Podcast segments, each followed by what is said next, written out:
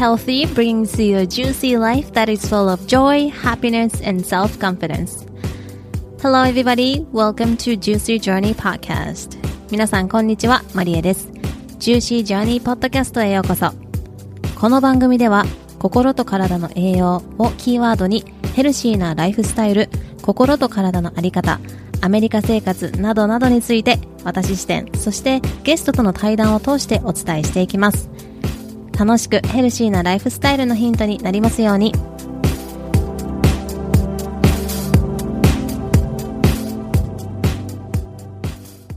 Hello, everybody. Thank you so much for listening Juicy Journey podcast. This is episode number one. 皆さんはじめまして、番組ホストのマリエです、えー、今日はエピソードナンバーワンを聞いてくださって本当にありがとうございます。えー、このエピソードでは、えー、私の簡単な自己紹介、えこの番組を始めた理由、そしてどんな番組にしていきたいか、などなどをお話ししていきたいなというふうに思います。私は今、現在アメリカのインディアナ州というところに住んでいて、日系企業の通訳と翻訳のお仕事をしながら、KD ホリスティックヘルスアドバイザーとして、ホリスティックなアプローチを通じて小さな不調を抱えた忙しい女性が本当の意味で健康な心と体を育てるサポートをしています。えー、ホリスティックっていうと、少し、あの、まだ日本では馴染みのない言葉なのかなというふうに思うんですけれども、ここもまた別で、えっ、ー、と、詳しくね、お話ししていきたいなというふうに思っているんですが、今現在は、その通訳と翻訳のお仕事っていうのをメインでして、アメリカでやっていまして、でも、昔からなんかバイリンガルだったかとかのは、それ本当に全く違って、えっ、ー、と、大半、私は日本で生まれ育って、えー、徳島で生まれて京都で過ごしました。はい。で、えっ、ー、と、生まれは徳島県なので、勝手に方言のバイリンガルとか呼んでたんですけど、私は、あの、京都弁、関西弁を、えっ、ー、と、家の外では話していたんですが、家の中に一歩入ると、本当に徳島の泡弁っていうのを、本当にね、もう物心つく、本当に幼稚園とかそういうレベルで、幼い頃から使い分けていました。で、今は通訳っていうお仕事をしているんですが、まあ、方言はバイリンガルだったものの、英語は全くやっておらず、中学校、私の時代は中学校が、えっ、ー、と、義務教育、英語の義務教育のスタートだったので、ね、中学校から始めて、もう本当に英語のね、テストで20点とか、100点満点中20点とか取っていたぐらいで、今思い返すと、私がこのカナダにね、単身で留学したんですけど、まあ、そんな、こんな娘のことをね、信じて、海外に留学に送り出してくれるっていう両親本当にね、すごいなってこう、改めてこの年になって思いますね。はい。で、えっ、ー、と、まあ、英語の世界に踏み入れたっていうのは、えー、何がきっかけだったかというと、私には3歳上に姉がいるんですが、姉が一歩先に高校で単身でアメリカに渡って、本当になんか突き進んでいく姿っていうところと、あとは英語が話せることで様々な人と、人とか考え方とか、本当にいろんなことに出会えるよっていうのを教えてくれたのが、というよりも、その姿を見せてくれたっていうのがきっかけで、私も高校で留学をしたいなって思って、え、カナダに10ヶ月間単身で留学をしました。で、もう、その頃は私は本当に20点とかそういうレベルだったので、あの、ハサミっていう単語もわからなかったっていうのを今ちょっと思い、覚えてるんですけど、本当にもう英語力ゼロというかむしろマイナスみたいな状態で行って、えっ、と、今思うとなんかちょっとすごいなと思うんですけど、うん、でも用意してもらった、ホストファミリーに用意してもらったお家、まあ自分の部屋を見るたびに、まあここで1年間も過ごすのかって、もう何度もね、涙が溢れてきた記憶が、まあちらっと今よぎりますけれども、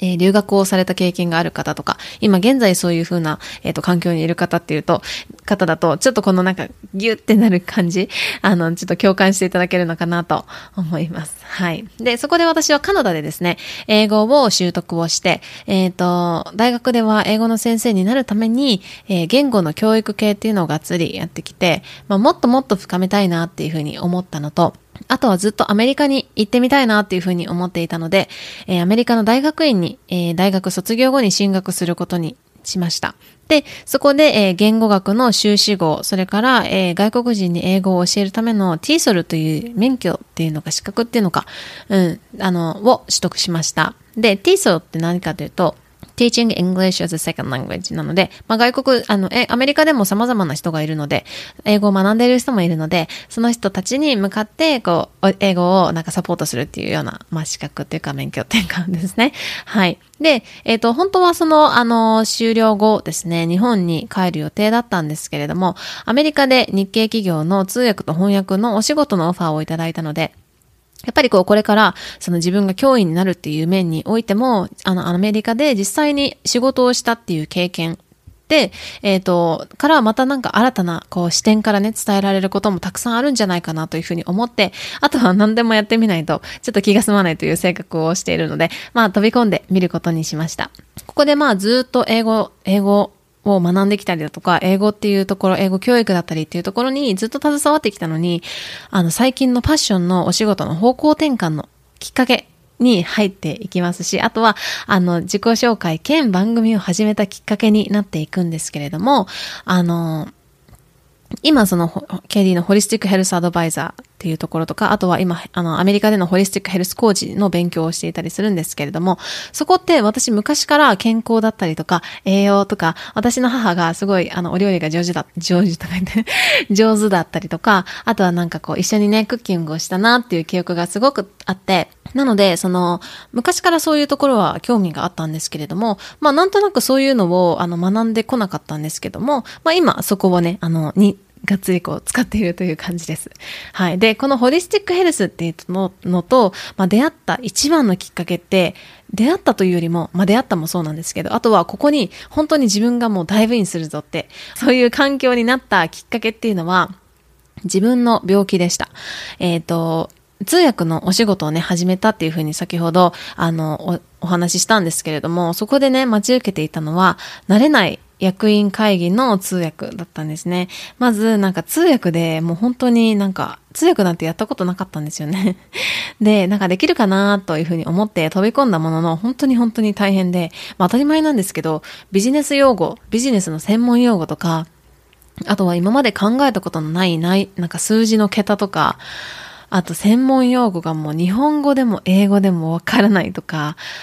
うん。で、そういうわからない状態で、その当時はまだ会議室に何人も集まって、あの、会議をしている状態だったので、うん。で、その、あの、分かっていない自分を、もういろんな何十人の人が見ているっていう状態で、もう常に常に気が張って、もう失敗できないとか、聞かなきゃいけない、もうどうしようとか、本当にそういう緊張状態っていうのがずっと続いて、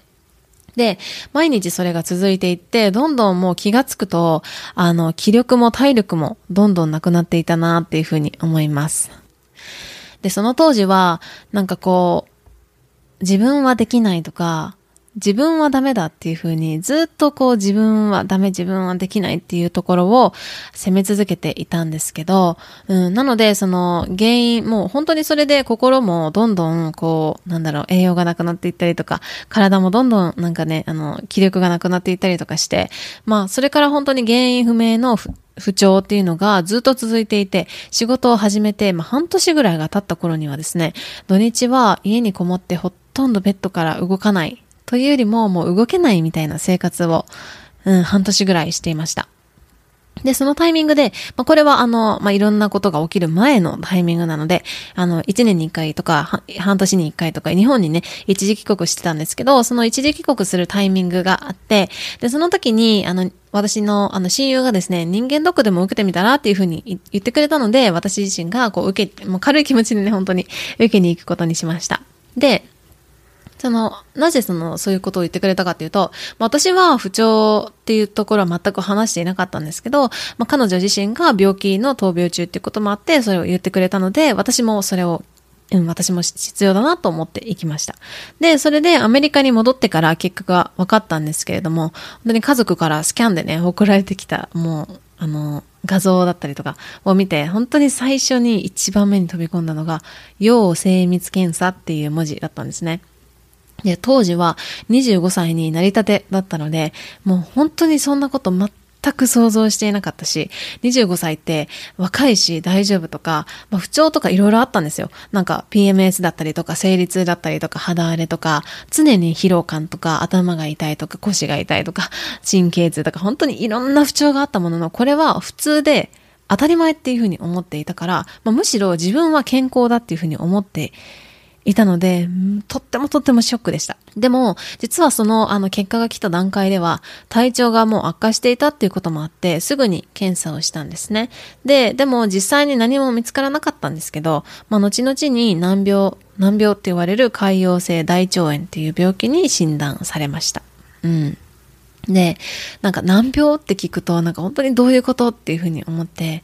うん、調べても調べても治る方法はないとか、薬を一生飲み続けて寛解状態を保つだとか、薬を飲んでても活動期って言って病気の症状が現れることがあるとか、本当にいろんな記事を読んで、本当にもうどうしたらいいかわからない状態だったんですよね。で、あの、アメリカで診断された時は、あの、IBD でしたっていうふうに言われたんですけど、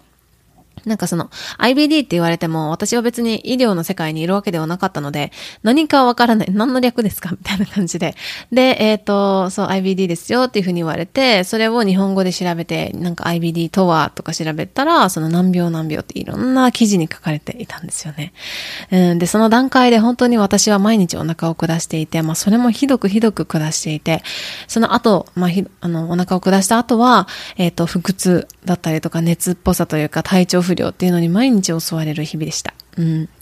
で、まあ、本当にこんな毎日が続くのかっていうふうに思って、もう真っ暗なトンネルに入って、もう先も後ろも見えないみたいな状態にいて、どうしたらいいかもわからないっていうような感じでしたね。うん。でもそれはもう、えっ、ー、と、2020年の5月とか、そういう、あの、タイミングだったので、えー、自分の体自身も日本への長期の長時間のフライトとか、まあそういう移動だったりっていうところに耐えられる体力もなかったですし、まあ病病状っていうのもその良くなかったので、うん、そういう状態だったし、あとその時は本当に日本もアメリカもコロナ禍に入っていて、簡単に身動きも取れない状態でしたね。でも、体重がどんどんどんどん減っていって、もうみるみるうちに、あの、すごく減っていきました。うん、で、もう晩年ダイエッターだった私が、もうこれ以上痩せたらどうしようっていうふうに思うところまで行って、まあ怖くなって病院の先生に相談しても、まあこの病気はウェイトロスはつきものなのでっていうふうに言われるだけで、あの、全く何もアドバイスがなかったりとか、うん。で、それで、まあ当たり前なんですけど、その時に、ああ、私の、人生の責任って誰も取ってくれないんだなって、もう、悟ったというか、当たり前なんですよ。で、自分の人生は自分の責任みたいに思ってるんですけど、ここが全く落とし込めてなかったなっていうふうに思ってて、うん。だって今の現代医療ってすごく発達していて、もう数十年前だったら、なんか難病だったりとか、あとは治らないとか、もう本当に死に至るみたいな病気、もう今では本当に薬1個でポンって治療ができたりとか、もういろんな技術があるので、私はお医者さんがいるというか、この今の現代医療があれば大丈夫ってなんかどこか思って人任せになっていたなっていうのも本当に悟りました。うん。で、なんか自分しか責任、自分の人生に責任取れる人はいないんだなっていうふうに思って、まあ、そこから自己流でですね、えー、食生活の改善だ、改善というか、食生活を変えてみて、なんかビーガンとかしてみたりとか、なんかいろんなことをやって、まあ、改善したりしなかったりっていうところで、ホリスティックヘルスコーチのマリさんという方に出会って、パーソナルヘルスコーチについてもらうことにしました。うん。で、マリさんは、なんかその時に、あの、いや、絶対治るね、治そうっていう風に言ってくれたんですね。本当に今思い返しても、もう目頭がね、熱くなるんですけど、私の、その、えっ、ー、と、病気をなんか伝えた、まあ、人とか、まあ、あんまり言ってなかったんですけど、まあ、伝えた人とかも、すごくなんかこう大丈夫、本当に大丈夫みたいな感じですごく心配してくれて、まあ、それもすごくありがたかったんだけど、逆にそれが自分の恐怖になったりとか、本当に私って大丈夫なのかなっていうふうにすごく怖くなったりとかしたり、あとは病院の先生に、まあ、相談しても、あの、いや、もう仕方ないね、みたいな 薬を、あの、飲むしかないね、みたいな感じで、もう、あんまりその、自分のことに対して大丈夫って、こう何の根拠もないけど、大丈夫って言ってくれる人だったりとか、あとはそういう風になんか声をかけてくれる人がいなかったので、もう本当にもうその時はめちゃくちゃ嬉しかったんですよね。その時に西洋医学の分野では難病って言われたとしても、それは一つの世界からの、あの、視点であって、他の世界から見ると難病じゃなかったりするっていうことを学びました。うん。で、えっ、ー、と、ただ病気に苦しまなくって、健康な、今まで健康だった体を取り戻したい、そう思って始めた健康への取り組みが、本当の自分を見つめるきっかけになったんですよね。自分の心の感覚とか、体の感覚っていうのを感じて、自分との向き合いの日々を、日々ね、なんか自分と向き合っていたなっていうふうに思います。で、こう自分を見つめ直して心がどう感じているかか、体がどう感じているか。で、自分を、まあ、いいところも好きじゃないところも認めて、これからはどんな人生を歩んでいきたいかなっていうところを、まあ、考えるきっかけになったなというふうに思います。で、もう、私の病気っていうところが本当に絶望的だったし、もう終わりなんだなというか、今までなんか好きだったこともあまりできなくなるなとか、旅行とかも行けなくなるなとか、本当にこう今までの生活ができなくなるっていうところにすごくこう悲しんでいて、うん、絶望的だったんですけど、実はそれは新しい、本当に長い旅の始まりだったんですよね。私の体がこうして声をかけ、上げてくれたからこそ、今、あのタイミングで知っておくべきことを学んだし、人生に対しての考え方とか、自分に対しての考え方、本当にいろんなことがガラリと変わりました。で、この経験っていうのも絶対に本当に無駄にしたくなかったし、なんか伝えなきゃいけないっていうふうに、こう使命みたいな感じで思ったりもしています。はい。まあ本当にいろんなことを学んでいく上で、こうやっぱり当たり前になっていることって、当たり前は当たり前であってはいけないっていうふうに学んだし、これは、まあ良くも悪くもそうなんですけど、っていうことを学んでいたし、あとは、あの、これまで英語一本っていうところでやってきたんですけど、もう思い切って違う分野に足を踏み踏み入れてみたこのホリスティックヘルスという世界で、まあこれもね、またあの別のエピソードでも詳しくお話ししたいなって思うんですけれども、ホリスティックっていうと、あの包括的っていう意味が、あの、日本語ではあります。なので、まあ弱訳するとなんだろうな、包括的、統合的とか、な、健康っていう意味なんですけど、健康イコール、なんか今は、うん、腸活とかいろいろありますけど、そういうもののピンポイントではなくって、本当にその人を取り巻くすべてのことまるっとを本当にこう考えて、で、そこから、そのなんかこういろんな要素から、なんか自分の心の健康だったり体の健康っていうのが成り立っているので、まあそこをね、あの、ちょっと崩れた場合は一緒に整えてあげるみたいなのがホリスティックヘルスでもあるかなと思います。今実際にそのホリスティックヘルスアドバイザーとして心と体の栄養を満たすっていうのをテーマにクッキングクラスだったりとかパーソナルヘルスコーチングっていうのをやってその人に合ったヘルシーなライフスタイルを習慣化するお手伝いをしています。で、今はこういうふうに、あの、プライベートでやっているんですけど、まあ、今後はコミュニティを作ったりだとか、あとはね、ちょっとね、あの、まだね、あの、考えてることがあるんですけど、ちょっとこれはまた後ほどシェアしたいと思います。あまり自分の中でも、こう、アイデアがすごいわーって感じで 言語化できていないので、ちょっとまたこれはまた整理してね、あの、ここでね、シェアできたらいいなというふうに思っています。はい。で、えっ、ー、と、私の、えー、病気の経験っていうのを経て、頑張りすぎてしまう女性を、えっ、ー、と、サポートしたい。で、それからそこで大丈夫って伝えたいし、健康って意識の高い人がやることでも、えー、高いなね、お金のかかる取り組みでもないし、あなたとか、あなたの大切な人たちを幸せにしてくれる一番一番大切なベースなんですよね。本当に自分を大切にしてねっていうメッセージを伝えたいなと思っています。で、えー、どんな番組にしていきたいか、えっ、ー、と、っていうところなんですけど、えー、健康って必要のない人はいないんですよね。本当に、あの、いないです。あの、ペット飼ってる方とかは、あの、わかると思うんですけど、ワンちゃんですら健康ってすごい大事じゃないですか。健康じゃなかったら、あの、すごい心配になるし、うん。健康な時とかって当たり前になってしまって気づけなかったりとか、あとやっぱり現代人ってすごくすごく忙しいし、このプライベートも忙しかったりとか、ライフスタイルが忙しい、まあ、ライフスタイルというかお仕事が忙しかったりとか、まあ、いろんなことで忙しいと思うんですけれども、その中で自分の体とか心とかって後回しになってしまいがちではないでしょうか。好きなことができることだったりとか、好きな風景が見られること。私は結構自然が好きなので、この風景っていうのを入れたんですけど、うん。あの、美味しいものを食べて幸せって感じられることとか、何か夢とか目標に向かって一生懸命になれることって、すべて心と体が元気だからなんですよね。健康って私たちの感情の一番下で縁の下の力持ちとして支えてくれている存在で、私たちを幸せにするために、あの、いてくれる存在だから、つまり、まあ、けえー、幸せの土台土台なんですよね。なので、これは本当に絶対に絶対に揺らいではいけないと思っています。えっ、と、この番組ではリスナーの皆さんが心と体を大切にすることを思い出せるリマインダーであったりとか、あとは、えーヘルシーなライフスタイルを見つけるヒントになればいいなっていうふうに思っています。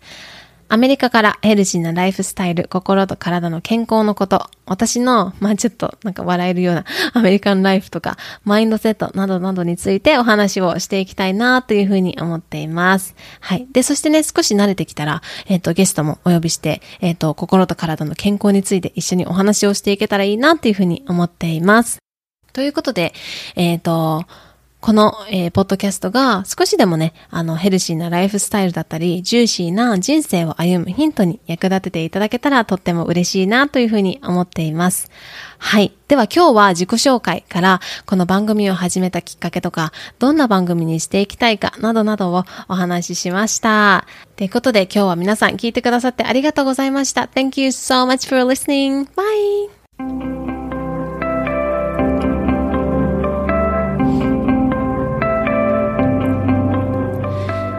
今日も聞いてくださりありがとうございます。皆さんの心と体の栄養を満たせるヒントとなれば嬉しいです。お楽しみいただけたらお友達とシェアしていただいたり、番組登録、番組レビューを書いていただけるととっても嬉しいです。インスタグラムにてメッセージやリクエストもお待ちしています。詳細は番組詳細欄をご覧ください。それではまた次回までジューシーな日々をお過ごしください。Thank you so much for listening. I will see you next time. Bye!